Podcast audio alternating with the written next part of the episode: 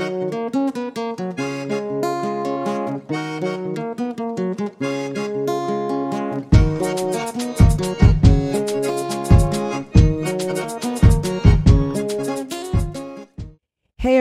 welcome back to my podcast. This is Everything Under the Sun with your host, Savvy Speaks. So, I'm your host, Savvy Speaks. Today, as you can see, I have a wonderful guest here, and we're going to get into some juicy, juicy, juicy topics.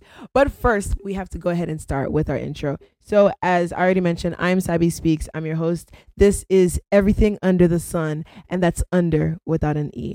So, if you're new to this podcast, we on this podcast we talk about literally everything under the sun, but we take it from a spiritual perspective. And so, if you tune into our last podcast, um, I talked about ministry moments, and so it was our very first video um podcast on YouTube. So go ahead and check it out because it's really cool. Um, but I'm gonna go ahead and get into our weather check. Now, as you know, I live in Atlanta. Everybody wants to say that it's not Lawrenceville, it's not Atlanta, but it is Atlanta. So, um, the high is 81, the low is 60, and it is 77 degrees. But it is hot over here under the sun, and so hot stands for honest, open, and transparent. And conversation usually gets that deep. So, um, Today we have a juicy, juicy topic, but I'm gonna go ahead and allow my friend to introduce himself. Hi, everybody. My name is uh, Charles Miller, and I'm excited to be talking everything under the sun without a E. Can you uh give us a little bit of background about yourself? Uh, 22 years old, Ghanaian. Uh, that's really all. I mean, that's what you need to know. See, okay, do you do you mind mentioning like your major? uh, yeah, I'm studying uh radiation s- technician. So Where do, where do, where do you work? radiation technician. Okay, because when I first met this dude, when I first met you, I was like, "Hey, radiation technician." No, it's not complicated. You just like when you when you go, let's say for a cancer patient or anybody that needs to be scanned in a machine. That's all I do. I put them in the machine, then I just kind of read the results of the machine and tell the doctor. So Wow, I'm like, your parents must be real proud of you because it's giving doctor, lawyer, and engineer all together. Awesome. Yeah. So today we're going to be talking a little bit about African culture, a whole bunch of like Mhm. different topics and stuff like that. So I want to throw it at you, you know, Mhm. with the first question. Yep. So my first question is, how important is your culture or your African culture to you? I feel like my culture definitely defines me in the sense of every time someone sees me, like they're like, "Oh, who are you?" I always I, I put out there that I'm Ghanaian. I put out there that I'm African, and I think that I allow that to shape um, people's understanding of me because um, for first and foremost, like if you if you're African, you mean the African, you kind of like share that basic ground of like, oh, okay, Yeah. we're kind of raised the same way, kind of have the same thought process Yeah. but I don't allow it to overtake my identity as a Christian. I always put that first before I allow it to define me as like a Ghanaian. Mhm. Yeah. That's that's a good one. So, grow growing up, did you you came to America, right? Oh wait, wait, wait. What about you? What about me? How's Yeah. important? I mean, to me, honestly, culture is very important. Like, culture might as well be fifty percent of me, because your culture defines, you know, who raises you, how you grow up, how you look at things, how you look at other people. Okay. So when you go around, like when you're introducing yourself, are you like, "My name is Charles. I'm from Ghana," or Nah, I mean, you can tell. You look at me, I'm African, but I don't need to introduce. I mean, maybe you know, introduce myself to other Africans. You know, that I'm from Ghana and stuff like that. But like, I mean, like you said, like your culture's not everything. You know, you still got your spiritual but You're still a Christian over anything else, Mhm. and you're still yourself. So I mean, I'm still myself. I might not be the typical Ghanaian, but I always identify with Ghanaian. what is the typical Ghanaian? Uh, man, we know the typical guy. Do we? I don't want to blast anybody out, but we know we know typical Ghanaian. Like you see, like there's people that look fresh off the boat. You, you Oh, know okay, the phrase, okay, yeah, okay. yeah. So I mean, like sure, like I I might not have the thickest of accents, or I might not speak tree, but, I do speak my own language, Mhm. and you know I might not do necessarily all the Ghanaian things, but you know I'm still Ghanaian. see, when you speak generally like that, I gotta pick at you. So when you say you don't do the Ghanaian things, like what are Ghanaian things? like I think a lot of Ghanaians were like we're I don't want to say loud people, but we're you know we're enthusiastic people. We're outside Okay. people. You know, a lot of Ghanaians are extroverts. You you don't Okay. rarely meet a lot of introvert as Ghanaians. We're very happy, praiseful people. We're very religious people. And at the same time, some of us are short tempered people, people that like to gossip. You know, Ghanaians are just a very communicative and you know talkative you know and it's not a bad thing but Mhm. it's just our qualities and our traits okay know? That's valid. I think you really summed up like Ghanaian people really, really well. And so even though we're both Ghanaian, um, I was born in Italy. My dad is Shan- Ashanti and then my mom is Fanti. So I call myself Ashafanti. Yeah. But how would you define like where you are in from Ghana? to me i'm an Nzima. my both my parents are Nzima, so i always Nzima. and like one thing that uh i really love is that Nzima people we're not the largest group in ghana so it kind of gives you like a specialty or like you know i'm one of a few so Okay. yeah One of the small, small. Okay, okay, Yeah. okay. I think one of the things like when I think of Nzima, I think of the food yeah because like here in Georgia, I mean y'all Nzima is like there's like a whole group of y'all Yeah. that like if one is there, almost all of y'all are there. yeah They have the um, is it like? I think you guys make your fufu differently. yeah What do you make it out of? Uh, we make it with uh, what is it? Plantain, yams, and uh, I think cassava. But uh, you Mm. might you might have to correct me on that one. I'm not sure. Yeah. So that means you cook. yeah, yeah, a little bit. Mm. Yeah. mhm. Okay, okay, that's Yeah. cool. That's cool. That's cool. Wow. Okay. So, have you ever felt like you were different, even amongst a group of Ghanaians? Oh, of course. I mean, like I don't speak Twi, so that kind of already you know disclaims you in a l- large portion. Yeah, large portion. And I mean, there's reasons why I don't speak Twi. I mean, some of it is just I kind of I grew up in Zima, so I speak in Zima. Right. and I moved here kind of young, so the languages I knew were languages in my household and in school, which is English. right. Then part of it too is like being in Zima, you are you're the minority in Ghana, you know, in terms of you know the other cultures or in the other languages. So I always like found it interesting, like an Nzima would move and he would start speaking Twi, then lose into Nzima. Mm. And like from a young age, I always saw that and realized that. So a part of me just never wanted to even speak Twi to lose my Nzima. Nothing against yo. Okay. okay, that's that's really cool. That makes sense. Mhm. I didn't know that y'all were like a small part because I mean here in Georgia y'all are large, so yeah, I think mhm. it's interesting. Whenever you see your people, you just kind of like, yeah. hmm okay, that's cool, that's cool, that's Mhm. cool. But I mean, then that's that's what makes us feel large because Nzimas are we are always together. We're always a tight knit community. Everybody knows each other. I always say you can't you can't be a serial killer as an Nzima. Like people are gonna know as soon as. Ah, I'm as telling soon- you. Mhm. Yeah, no, that's a bit about the Ghanaian culture. It's because even like in America, because we're so close knit, like everybody knows almost everybody's business. Whether it's gossip, whether you told somebody, it's it's a very tight community. So like my Mhm. church, we're mainly like ninety nine point eight percent Ghanaian, Yeah. and that's just that's just how we do it. hmm Yeah, and I mean that's one of the things you love about Ghanaian culture is that no matter what state you go to, you're gonna find a Ghanaian community, t- and you're gonna be on. a part of them, and you're gonna belong. Yeah, no, I think one thing I really do love about like African culture is our pride. Mhm. Like if anything, it used to be different back in the days because you know it's just like whenever you're in Mhm. America and people find out you're African, you get the African booty Yeah. scratcher, Oh, you get what? Don't remind me. you get the ow wow one, all the sounds. Yes. Um, but I think for me, African culture, like you won't know me for more than a day without knowing that I'm African because like I have like this African accent that always comes. I'm like, what are you talking about? And it's just natural. So Mhm. yeah. Yeah, and I mean, like, come on. Uh, what is not to love about the continent of Africa? It's the starting point of everything. Mhm. Everything starts in Africa, whether you like it or not. It's scientific, it's a fact. Mm. Everything started there, and God started the world to me in Africa. And you want to think about the people in the Bible, they're African. Middle Eastern people, they're African. Mhm. So I mean, er, to me, Africa is the source of so many good things, so many good people. Mm, so let me throw this in there because I hear this a lot that Christianity is a white man's religion and that they didn't know um, Africans didn't know Christianity until the Europeans brought it. So like, what is your standpoint on that? I mean, I don't want to get into all the stuff, but there was Christianity before white people came to Africa. And I mean, even if you want to say that, like Christianity started with Christ, and what was Christ in Jerusalem, and where is that closer located to? Uh, Europe or Africa? So I mean, Mm. and even Christ himself, there's stories in the Bible. Even the story of Moses, there's a story about uh, an African coming to the Pharaoh to come and give him a gift. Mm-hmm. So, I mean, Africans have been incorporated in the Bible. Now, you can talk about how white men have made a white Bible, and you can argue that. But if you just want to talk about the Bible is white, that's just completely incorrect. Mm, you know what you talk about.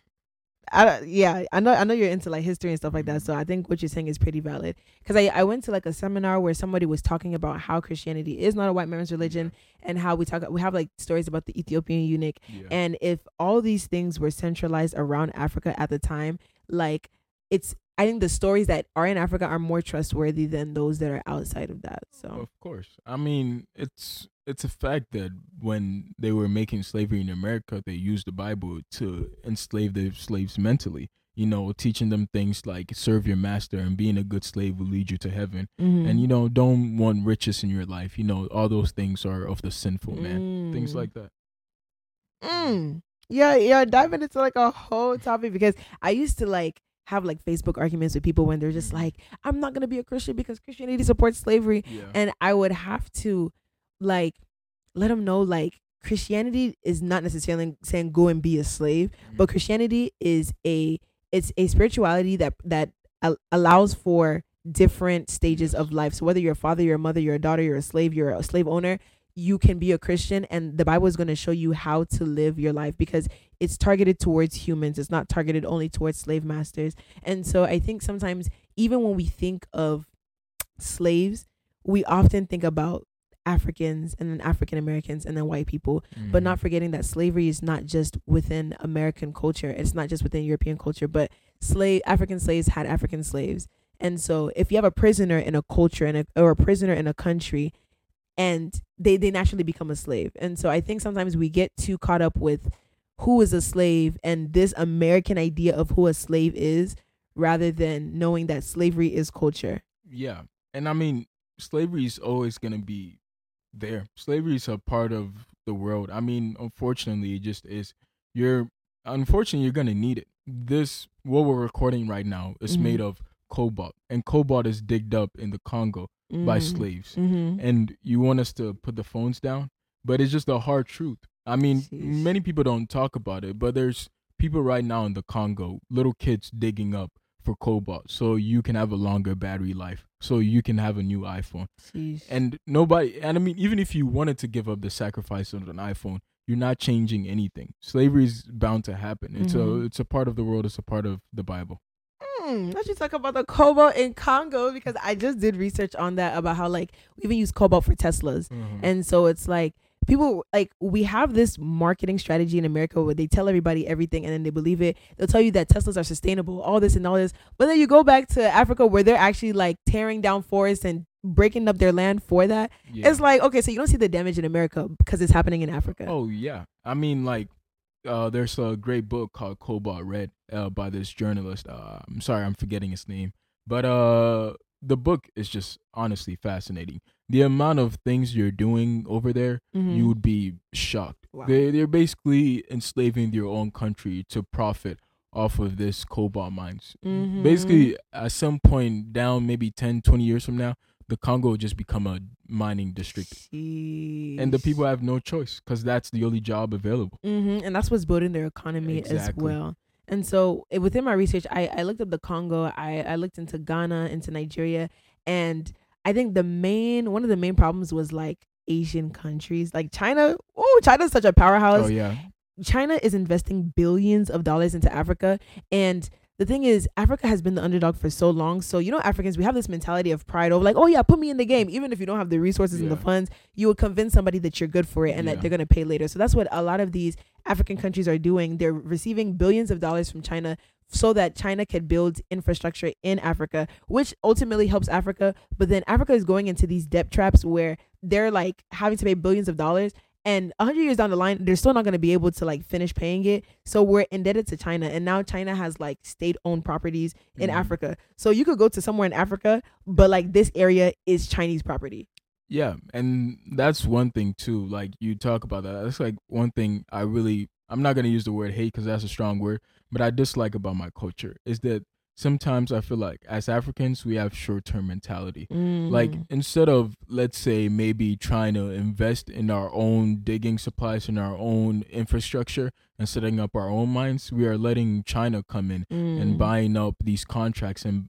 low key buying up the country Mhm. instead of you trying to have the patience to maybe you're not gonna see those 100,000 come in your pocket, but your Mhm. grandson will see 500,000 come into his. right. So then, how do you feel about globalization? Because I feel like in order for a country to prosper, you do have to have partners and like trade with other people, even if it's outside of Africa. But there's a way to do it. I mean, Mhm. if you if you look at America, what is America's natural resource? Hey, Nothing. I Okay, mean, okay. yeah, I mean, uh, America doesn't have a lot of natural Mm, resources. American runs on Dunkin'. but I mean, they don't have a lot of natural resources. The most resourceful continents are Africa, arguably Asia, the Middle East with your oil. Mhm. So I mean, Africa is the most mineral resource uh, continent in the world. But do we benefit from any of our resources? No. Mm. So you have to see how you're doing the global negotiation and partnership. America is friends with everybody, but what do they give up? They don't give up nothing. Sheesh. No, that's that's actually facts. I think even when it comes into like the whole thing about like investing into Africa, Europe and Africa, I mean Europe and America are one of like the lowest investors. They don't invest as much because you know they contributed to slavery in the past, and so they're just kind of like, they don't invest because they take. "Eh, give me some, give me some, give me some. No, seriously. And I low key feel like it's all these other nations taking their share of Africa because within the like the what do you call it? Was it the Berlin conference that happened whenever they split up Africa? it was Europe and America that were like the main people to the point where some countries still speak French because the French colonized and Yes. you know certain things like that. And so I feel like Africa and America they had their share and so now it's China coming in to also do the part. S- But I I I I don't know. I look at both sides of the spectrum because I know China is doing work. Like they're actually building Africa from the ground up. And you Mhm. mentioned that Africa could do this themselves, but I have like a few standpoints with that because I've read that um Africa doesn't have the infrastructure and so they have to go out but like places like China are like well we're not going to show you how to do it but you have to buy it from us yeah, in that sense and they don't know how to operate it so now they're bringing Chinese workers back to Africa to build it exactly. They're not gonna show you because they want you to bring back and buy the Chinese to come and build it and to come and get the contracts. I mean, look, you have to think of yourself long term. There's so many things that have stopped Africa. I mean, I don't want to get into like side of a sort of conspiracy theory, but I mean, it's just a proven fact that the CIA was involved in taking down Ghana's first Mm. president, Kwame Nkrumah. And this guy was thinking about making Africa huge. He was thinking about having one currency for the whole continent, having a highway go through multiple countries, having dams built so we don't have to use energy and we don't have to have power outs.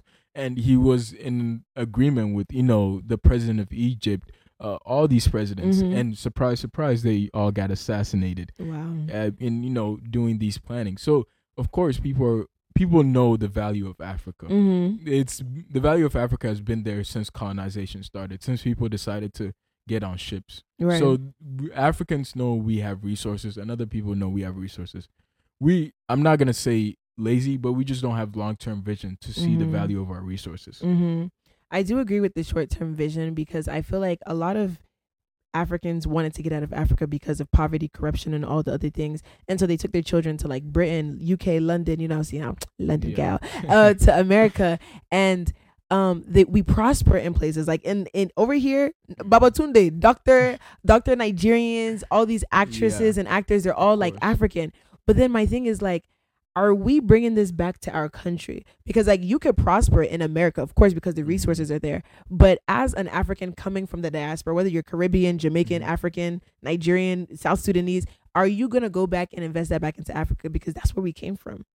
You see, the thing with stuff like that, I understand why people don't invest in Africa because it just seems so much. Like, where do you even start? You know, where do you go? There's so many problems to fix.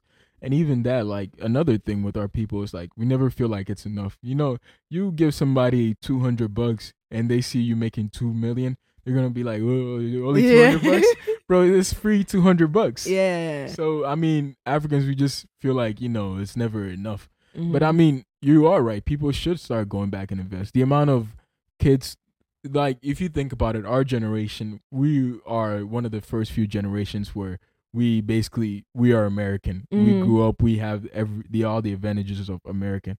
So basically, as 20, 30 years down the line, all I, all of all of us should be going back to Africa and investing and making Africa look like how America's looking right now. hmm I think that's very, very true. You said something like where do we even start i know because i think it, uh, there's a lot of things that play into it i think the corruption it's almost like when you build something it just goes into sinking sand so it's like Mhm. how do you even build on something that's not firm i think it comes with changing our mindset because our mentality as africans is we're never content um, we're always probably looking at our neighbor and seeing that the grass is greener on the other side. This is why Africans are like this. And like I've heard it so many times from Ghanaians. Ghanaians will never prosper because this, this, this about the Yeah. politics. And it's like, yeah, but then what are you gonna do to change about it? So like even in Kenya, there's this um company called Gjenge Makers or something like that, Mhm. and they are they take plastic bottles and then they mix it with um sand and then they make cement blocks, and so they put it back into their country because they're getting a lot of plastic trash. So they they take it, they make like infrastructure, um what do you call it, Mhm. pavement or something like that, Yeah. and they're building their economy based off of the trash that they're getting. And I'm like, that mentality is so amazing because you're taking trash and you're making something with it. So I feel like if we were to contribute something like that to like Africa, even this this is like environmental issues. If we're to take that same mentality of taking trash and making something out of it, then Africa would be like Wakanda by this time. Of course, but I mean, it's it's hard because even the corruption thing, right? Like, let's say you get you get put on as a senator right now. You go Mhm. in there, you try to change stuff. Everybody, what is everybody gonna tell you? Hey, man, shut the fuck up and take your two hundred thousand and be quiet, because that's what Mm-hmm. That's you. true. And if you don't do that, you're just gonna get kicked out. Mhm. And even if you say I'm trying to get rid of the corruption, how long do you have until they get rid of you? So I mean, it's it's just hard. And when you're in that mentality of being down and being broke, like you're not thinking about you're not thinking about long term things. You're just thinking, hey man, let me get my twenty bucks today and let me feed myself and be Mhm. straight. So it's hard to look at the foresight, you know, try to think of ideas like making plastic and sand Mhm. and making it into pavement and all that stuff. So then, do you feel like it's a facade to be here in America and, and like being an African in America and like tasting all of what American has to offer, but knowing this is happening in the country? Like, how does that make you feel? I remember the first time I landed in America and I went, damn. and I and I was honestly like mind blown and blindsided by just like this is possible. Mm-hmm. Like growing up in Africa, like you kind of you know what America is, but you don't physically, you know, you don't really see it. mm-hmm. So when I came to America, I'm just like, geez, this is possible. And I'm always curious, how does America maintain? Mm. and how does America be great? At, at least to me, that's what I always that's what I took from it. Mm-hmm. I don't know, because I'm thinking like how here in uh, America we're showing all this African pride Yeah. and we're like so proud of ourselves, but then it's like I, I almost see it as a facade. Like we're doing amazing things because you have to get out of the di- diaspora Yeah, in order to put back into it. But then it's like if we're here and we're embracing all this African cu- Yeah. culture and beauty, but then there's still corruption. Like it, it's almost like a disconnect. We're just kind of taking the pretty parts and leaving the the what's going on behind us behind us. I mean, of course, and that's just. I mean, but that just comes with people. I mean, Uh-huh. people people are always gonna be like that. You know, like you oh, you know, like you get on Twitter, somebody's mad at you for something you said, Mm-hmm. or like oh, you didn't use the you know right pronoun or anything. Not Mhm. to get into it, but man, there's serious problems out there. But those problems require serious efforts. Yeah. and hard effort. So people don't want to be serious about things. People don't want to really work hard towards the problem. They just kind of, like you said, they want the pretty side. Little hashtag here, little hashtag there. Okay, no, that's serious. Yeah. So then, what efforts do you feel like? I mean, if you are making any efforts to put back into Africa, To me, my efforts are all about me because Mm-hmm. being African means that if I'm successful, the people around me are successful, and the Mhm. people around me are also African. So I'm making African people successful. The thing with me, just like I said, it's it's too big of a problem to start with, you know, at the top. You got to start with yourself. Let's just say hypothetically, all the African kids that live in Lawrenceville right now, if we all make we're, we're, five, in, we're in Atlanta. all the African kids that live in Atlanta right Yeah. now, if we all were to make 500 uh, 500,000 a year, Mm-hmm. that would help tremendously because at least everybody would be sending some type of money back home. Mm-hmm. Everybody would have at least some type of cousin or you know family member they would try to help also get here. So honestly, making yourself successful is making Africa successful. hmm I think I like that because it dismantles this idea that in order to contribute to a problem, we have to go to the source like directly instead of starting with ourselves. Um, because I think oftentimes whenever I'm excelling, it's not that I get attacked, it's that things around me get attacked. And so now I go Mm-hmm. back and I'm trying to fix that, not realizing that by me pushing forward and like still recognizing that there's a problem over here, but not like exerting all of my energy here, I'm still able to bring myself out of that. So like the way I mentally think about that is like sometimes I feel like I'm bringing my family out of something. Mhm. So I I think of myself climbing a mountain and like and we all climbing a mountain, Yeah. but sometimes I think I see a rock stumbling towards them. And so I go, I pick them all on my back and now Mhm. I can barely even climb this mountain. exactly. And so I, I've had my friends try to encourage me, like, put your family back down. Let them, you know what I'm saying, go through the struggles, but climb this mountain because when you get to the top, then you can have your bullhorn and say, get through this and this is how you do it. So exactly. I just I just feel guilty sometimes knowing that like I have to put them aside and then Yeah. push forward in order for the greater good of all of us. Yeah, and I I love that analogy, and just like you said, because like if you climb the mountain top, you can easily tell. Uh, step on that side, step on this side. This one, there's a little fall right there. It looks safe over here, but trust me, it's not. I was there. Mhm. So exactly, that's a great point. Yeah. So I think that's that that's that's really good. Mm. So with that being said, you mentioned you came to America at what age? Uh, around seven, eight. Around Yeah. seven, eight. Okay. So whenever you came, I mean, obviously you've been here for like so many years Yeah. now. What do you feel like you've lost about your culture? Uh, I mean, the language is one. Language in terms of my dialect, how I speak. You know, even my Nzima is not as sharp as it was back then.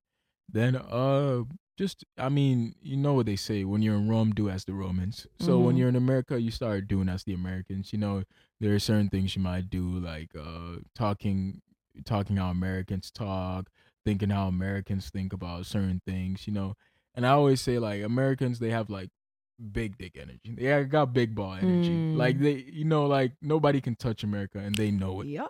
And like when you, it gives you that confidence being an American citizen. Mm-hmm. Like no disrespect to any other country, American citizenship is the number one.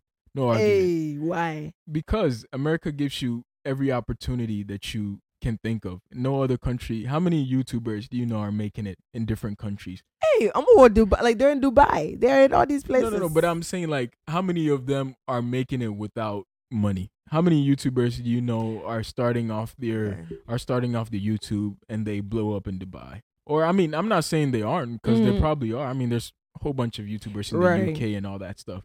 But just America gives you so um, so many opportunities. Mhm. Like I was watching America's Got Talent the other day. like, come on, like what country gives you that? I do love America's Got Talent.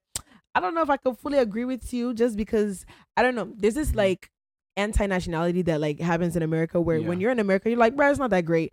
But I think because you kind of tasted the contrast, you're able to say so Oh, because yeah. you've tasted Ghanaian citizenship and then coming to America Yeah. and seeing the difference. So I, I, I feel like it's it's very valid for you to say you, that. you know what I like about America? You eat what you kill over here. And Mm. like I, I have cousins that live in Europe and family that lives in Europe and they always complain about like it seems like there's a cap off. Like you can't move classes in Europe. It's like Mm. wherever you start off with or wherever you kind of get at, that's where you're at. If you were Mm. kind of middle class, maybe you can kind of move yourself upper class, middle upper class. If you're in lower class, you're in lower class. Maybe in America, broken. Tyler Perry was homeless. okay. He has his own studio right now and Yeah. he's becoming a billionaire. So That is so true. I can say that for the people, the self-made millionaires here, they always started off as some, like Steve Harvey, Oprah. They all started with nothing, and now they're all here doing. yeah. Okay.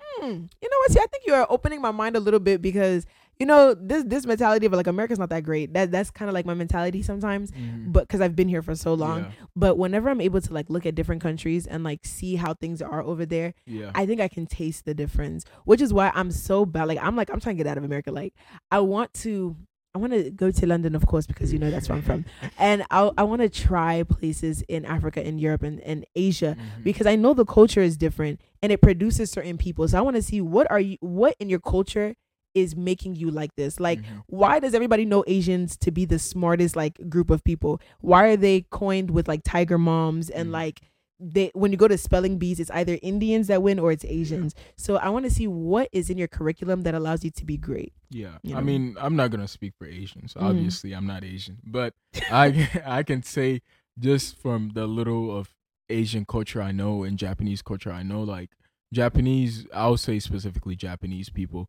they they grew up in discipline. Japanese people grew up in as samurai, and Mm. growing up like that, you grow up like very disciplined and very goal oriented, and there's not a lot of distractions. Like for example, like when uh you're taking the SATs in uh Japan, there's no plane flights, Uh, This one? no plane flights, no planes in the sky. You know why? Oh. No distractions. They they don't want any cars driving near the buildings, no Mm. planes flying across that building because that's how serious they are about the education over there. So I mean, just things like that take you to the next level. Of course, you're Mhm. gonna have that oh. 4.0. Ah, of course. I think one thing I do like about like African culture when it comes to like education is that we are a little bit more disciplined than I think I've seen in America. Um, of course, I'd put Asian and Indian at the top, but I can see that some Africans' parents are really like on it about education. Like up until I mean, even till now, I was gonna say up until college, like conversations with my dad are primarily about education. How are your grades? Who are your friends? Are you better than them? Are your grades higher than them? And it's like, they like my emotions, my feelings. No, it's about education. And so I do understand that, like, I think Africans understand that education is like really, really important. Mhm. And academics is really what helps you in this country. So, like, with the mentality, you kill what you eat, I think they force us to kill a lot Mhm. because then you have more to eat. Yeah, So- of course. And I mean, for Africans, education is your way out. You know, we don't have podcasting back home, and if you even if you do, like, it's not popular. It's not gonna, you know, grow grow up like it is gonna Mhm. here. So, I mean, education is our way is our way out. So you harp on it. I mean, you look at every third world country; they focus on education because that's True. mainly all they have. That's true. Mm. Mm. That's true. Yeah.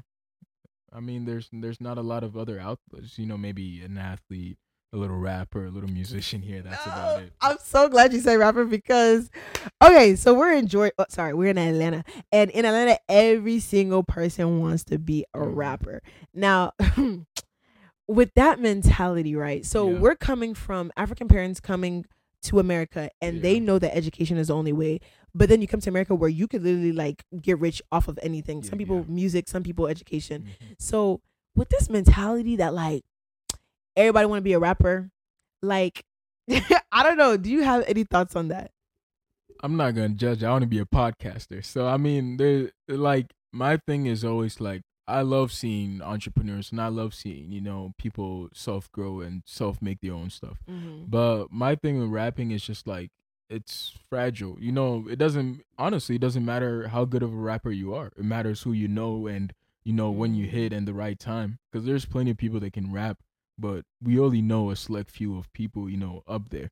So my thing with rapping is just if you're if you're gonna be a rapper, make sure that you have the passion for it. Like that's what exactly what you want to do and nothing else and make sure that you can have an outcome of monies of someone whether you're going to be producing featuring there's lots of ways to get money in the music industry so just know that find your way and find how you're going to make it Mm-hmm. I think I like the fact that you said like diversify yourself in the music industry. yeah You could be a producer, you could be a technician, but it doesn't necessarily have to be on the mic. And one thing that I always encourage people is do what you're called to do. Like find your purpose. I know that everybody in Georgia, your purpose is not to be a rapper. Like sometimes if if you have to chase the beats, oh Mhm. please, you're not meant to be a rapper. And I, there's moments where I've heard people and I'm like, I would buy your music. Like like it depends. You just have to make the music sound good. If I could tell that you and music are married, okay. Now, if you're the one you are chasing, struggling, you could do music, find something else though, you Mhm. know? And so I agree. I feel like America's a place where you can literally do anything and you can make it. Like podcasting, I really do feel called to this. And I feel like one day I'm gonna look back at these videos and be like, wow, I was in this room with like my mom's clothes in the back. And I don't know. I feel I'm I'm so passionate about just doing what you're called to do. Yeah, and I mean, honestly, like I always say, like one thing I would love to have in life is to know what my passion is, because it's rare to really find your passion and to be honestly like knowing that this is my passion.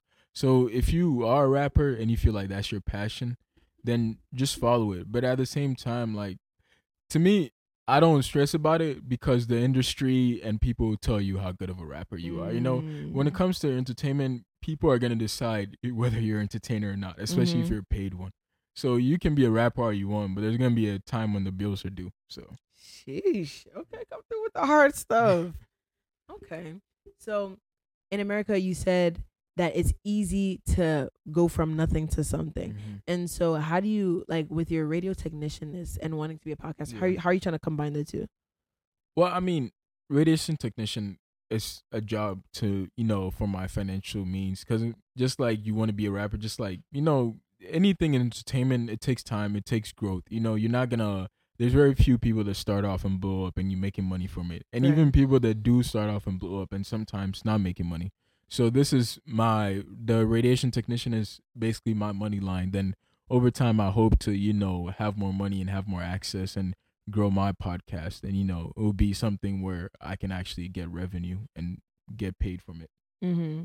So you feel like, or not you feel like, so you pretty much have like a career where you want to have sustainable income, and then you have your passion where it will also bring income from that too, right? yeah because honestly a lot of times passions don't pay. I don't know a lot of people that have you know a lot of passions and it's just like doctor i mean there's doctors that are passionate about their jobs you know but a lot of time you're passionate about like things that are entrepreneurial or you mm-hmm. know you know starting your own business singing writing podcasting making movies becoming an actor and those Mhm. things take time and you need money i mean That's true. yeah I, I like the fact that you're saying that because I feel like my mom and my family has like defied the odds because she she always wanted to be a hairdresser and then um she became one and so we have our own salon and stuff like that so Mhm. before my eyes I can always see passion and payment together like and that's why I enjoy braiding hair too all the time because not only am I doing somebody's hair and getting money but it's the art it's like somebody's coming to me and they're like girl I got you you gotta you gotta do this Mhm. and when I'm done, they're like, ah. So to see the the the transition from like, girl, get me fixed up to wow, I'm ready to go outside and be outside. I feel like that's my passion to see people happy, and then I'm also having conversations while I'm also doing their hair. yeah. Plus, it pays the bill, and so I'm such an advocate for like. I'm an advocate for passion paying the bills. Mhm. However, I know that that's not the case. It's not realistic in many cases. yeah Yeah. Yeah, and I mean, you know they say when you're doing something you love, it's not work. So I mean, you just gotta find something you love, then try to find the like. I would say don't don't look at the money. If you if you're really striving, like um, I'm trying to think, Joe Rogan, he's like he's a huge pod, number one podcaster. Okay. huge comedian. And like i've listened to his podcast for so long and uh i went back and listened to like his first episode of his podcast. It's just a webcam and him and his friend and they can't even figure the thing out he's just talking. Yeah. but i mean this guy now it's a trendsetter. He's a culture setter. Like during covid like people were looking at him for covid medication and how to deal with it. Mm. So I mean, and he always talks about like, man, like I didn't start a podcast for anything. I just wanted to have fun with my friends and talk. And now mm, makes like what 10, 60 million an episode. Uh-huh. He makes crazy money. Joe Joe Rogan, uh, he signed like um, if I'm not mistaken, like almost 200, 300 million dollar deal with Spotify. Yeah, Spotify, sp- please sponsor me. I need cameras. I'm just using my phone. yeah. So I mean, and he like you can if you ever listen to him, like you can genuinely tell like the guy is not necessarily looking for money. Like everything Yeah. he does, he's doing for fun. Like um, he's a commentator for the UFC, Mm. and he started it like when the UFC was nothing. Like he Mhm. said, he had to take like little airplanes to Nashville. And it was like some dingy bar in the bag, and he wasn't getting paid anything. He would pay to go there, and now the UFC is number one. Everybody watches the UFC. It's on ESPN. It's the best fighting. Arguably, it's taken over boxing. Right. I think it's so important to like when it comes to passion, not doing it for the fame and for the money because like I feel like whenever people are motivated by the money and motivated by the fame, it kind of your intent changes what exactly that you want to do. So if you're just, you know, doing what you're doing just to become rich and famous, then it kind of defeats the purpose of putting the passion into something. So for example, if I was only braiding hair just for the money, then I feel like regardless of how your hair looks, I'm getting the money and I'm leaving. But Mhm. because I care about what people think about their hair, that's my my main focus. So there have been times where like people walk out, I'm like, hey, did they pay me? Uh, let me go get the money, you know. So yeah, I just feel like your passion should be driven by like w- your interest, your heart, and actually wanting to do Mhm. something. And then the accolades will come later. Like they will come. Yeah, and to your point about the fame and the money, when you're doing it for the fame and the money, there's always a cap off. you there's there's always a level of fame you're gonna get to, and there's always a level of money you're gonna get to. Yeah. And I mean, you might and when you do get to that, you see some people like they get to that level of fame, you see them fall off because now there's no more drive, there's no more motivation because they've lost the passion because all they were thinking about was let me just get famous. Or some people they get to the money and they're not as innovative, they're not as hungry as they used to be because all they were thinking about was the first million. Okay. Someone I be having these conversations. It's like is it do you go for is it passion or money or success and happiness? Okay.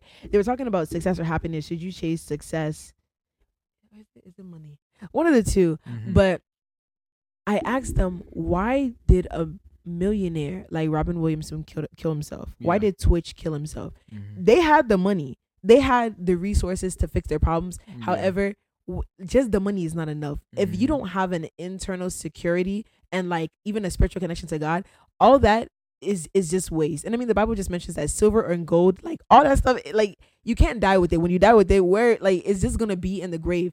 So I don't know. When it comes to things like that, I'm just so passionate about like have it. Let it secure your soul. Let it fulfill you because the Mhm. accolades and the money, those will be there, but that's not what it is. If that makes sense. Yeah.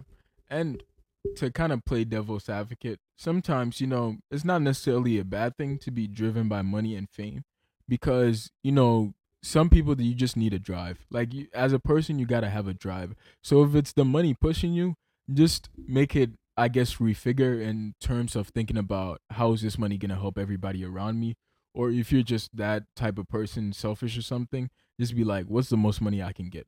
What's the Mm. most money I can keep on getting and keep on getting and keep on getting? Because I mean, Mm. honestly, money is everything to some people, and Mhm. I, I understand money rules the world, so I get it. So with that being said, so you know the the verse, uh, the love of money is the root of all evil. It's not Mhm. necessarily money, but the love of money is the root of all evil. Yeah, If money is your drive and money is your motivation, and you Mhm. have this desire and like deep wanting for money, how could something not go in an evil direction, or how could your intentions not be pure? hmm How, no, how can your intentions be pure if money is your like desire or motivation? because money, just like anything physical, it depends in whose hands it is. A gun is Mm. not dangerous; it's who's holding the gun. Yeah. Uh, so money's not dangerous. It's who to me money's not dangerous. It's who's holding the money. right. And usually people that are driven by money, they're trying to either get themselves out of a situation or get loved ones out of the situation. And I mean, of course, you know, there's evil things that come with money. But you know, it's just who's ever holding it and how you're thinking about it. Like drugs don't drugs are drugs. There's no good drugs, there's no bad drugs. Any any bad drug you're thinking of, you can find it in a medication you take Mm. but it's just how it's being used and how p how much of it you're consuming and money's the same way Mm. I think I like what you mentioned with the example of like, let's say someone their motivation is money to get this the some money out of something.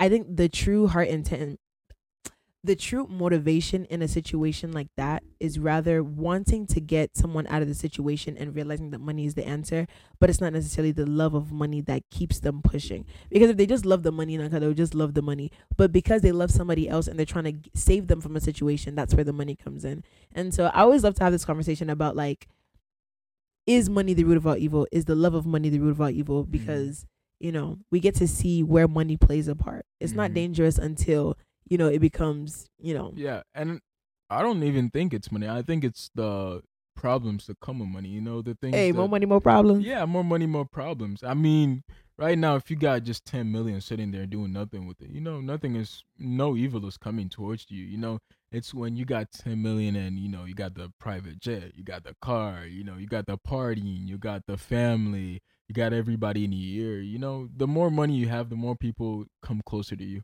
and that's just how it goes Hmm, This life, that's honestly how it works. Mhm. So, tying this back into Africa, Mhm. Africa has a lot of, I want to say Africa has a lot of money and it also has a lot of resources. Why are we still in the same situation that we're in? because we're not using our resources and our money right. Just like if we go back to the previous conversations, it determines whose hands it is. Africa has been there before. Let's say America, you know what I mean. Not Mhm. and no disrespect to Native Americans, but the America we know, Africa was there before. So if Mhm. you're getting a head start as a whole continent, how you still lacking behind America? It's the way America has done it. America has chosen to be smart about it, use your resources, have the right allies, and use the right amount of resources. You never see anything really coming out of America, but everybody's always bringing something into America because they they Mm. know how to work with your allies and your resources without using all your money and without Mm. using you know all the things they need to use. In Mhm. Africa, we don't we don't do that. We don't know how to dig up our own gold. We don't know how to dig up our own diamonds. We don't know how to make diamond rings, diamond necklaces. We Mm. just outsource it to China, to America, and they come and take up all the resources. Mm. This is interesting. So I'm a business major, and so whenever I look into things like this, I try to look for the the transactional Yeah. aspect. When I did the research on my paper, I realized that the the narrative of transactions between Africa and other countries is that well the the, the now with like the younger Mhm. people they believe like okay Europeans came to America, took Africans, brought them back to America, and then slavery and all that stuff and Mhm. stuff. So people could easily try to dismantle the argument you just said by saying that well, the foundation we have in America is because of the slaves in Africa. But I do want to challenge some people to understand that it wasn't that blatant back in Mhm. the day, just as it's not as blatant now. Yeah. Um, because Europe came to, let's say, for example, Ghana, and they said, okay, well, you guys are drinking water from rivers and stuff like that. We can literally outsource water from here, here, here. We'll give you pipes, Yeah. but you can exchange it for gold. Yeah. Now, if there's so much abundance of gold in Ghana, there's not much value. Like we put it in our jewelry, we put it Mhm. in so many things, but it's like, yeah, I, I can spare some gold. Okay, and y'all gonna give us sustainable water. And so Yeah. now Europe takes our gold. They Mhm. give us pipelines. They make something out of that gold, but then they also sell it back to us. And we're like, Mhm. oh, I didn't know you could do this with gold. Okay, keep taking more and we'll buy it back. And so we're getting these things from Europe and it's Mhm. it's it's a transaction. We're getting things from them. They're also getting things from us. But then I think where we go wrong is that because they have the skill, they take the natural resources, they refine it and then they sell it back to us when we can learn the skill and then just do that and produce it. So, okay, Mhm. so you're saying something. No, I mean you're you're on point. And to the previous statement about uh, you can argue that Africans or you know the African Americans made America. They did. When you have free labor to make a whole country, you're, you're gonna get pretty far ahead. Mm-hmm. And I mean, and not to be uh, harsh about it, but it, it's just it's just fact. They use slavery in a smart way. There's Mm-hmm. plenty of countries that have had slavery and not have been to the standard of uh, what America is. right. So they, if slavery was a resource, just like it is to every other country out there, to every other African, Asian, slavery is a resource, and they use the resource well. We can't be mad at it. So should Africa have slavery? No, no. I mean, the the thing with Africa, right, is that we've been we've had so many setbacks because of Europea, because because of Europeans coming and taking so many things. Like, for example, like uh, King Leopold with rubber. Mm-hmm. he basically destroyed the Congo, uh, the Congo and Cote d'Ivoire by stealing rubber and by killing people just for rubber. But rubber makes so many things, and rubber makes tires. Mm-hmm. Just imagine if Cote d'Ivoire or the Congo had rubber and they Mhm. were exclusively selling it. It would be a game changer for Africa. But we don't because the Europeans came in and took it. What do you mean by stealing? Would you would you say it was transactional or was it was just like, yeah, I'm gonna take this? No, no, no. He came and over time he just slowly creeped his soldiers into the country and just with fear and brutality, he just Mhm. killed. Like for example, if they caught you stealing back then, they would cut off your Achilles heel, so you can't run anymore. Hey, Yeah. I feel But- it. But the people at the same time, the people the people higher up were accepting the brutality he was doing because they were feeding off of the money he was making. Mhm. So yeah, this thing is deep.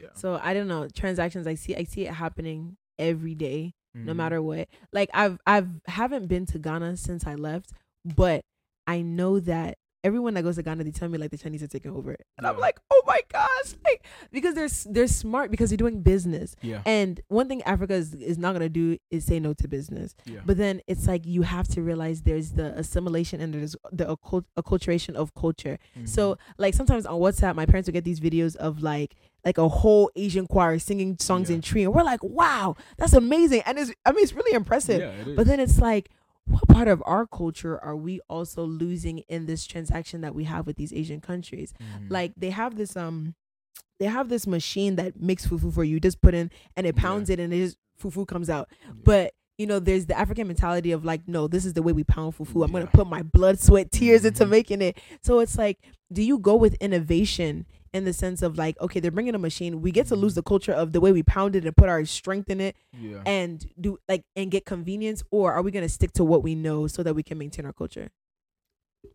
I mean, to me, culture culture is not really something that is set in stone. Culture can Mm. be changed. You know, like for example, uh, to go back to Japan, there was a point in Japan where they had to, because Japan was a very isolated country all by itself.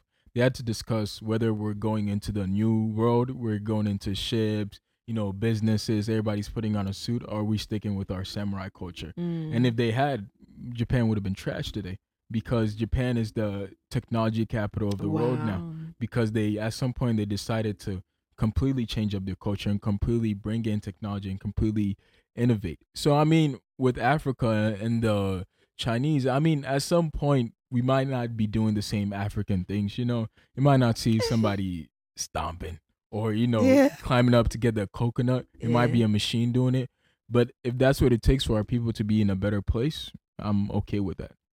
Mm, I think it makes me scared. Like, it's just like, how much do you have to sacrifice in order for there to be improvement and evolution? Because evolution, you need it. Like, there's no way we can still do the same things that we've been doing a hundred years back. But then it's just like, how much of your culture are you willing to maintain and to to lose at the same time? You know? To me, I think at some point, I don't know how long, but the world will get to a point where everybody is kind of not the same culture, but kind of the same. We we Mm, all That's important. yeah, we're all just gonna be a huge melting pot at some point. I feel like it's just inevitable with the amount of technology and the um, and the amount of things that happen.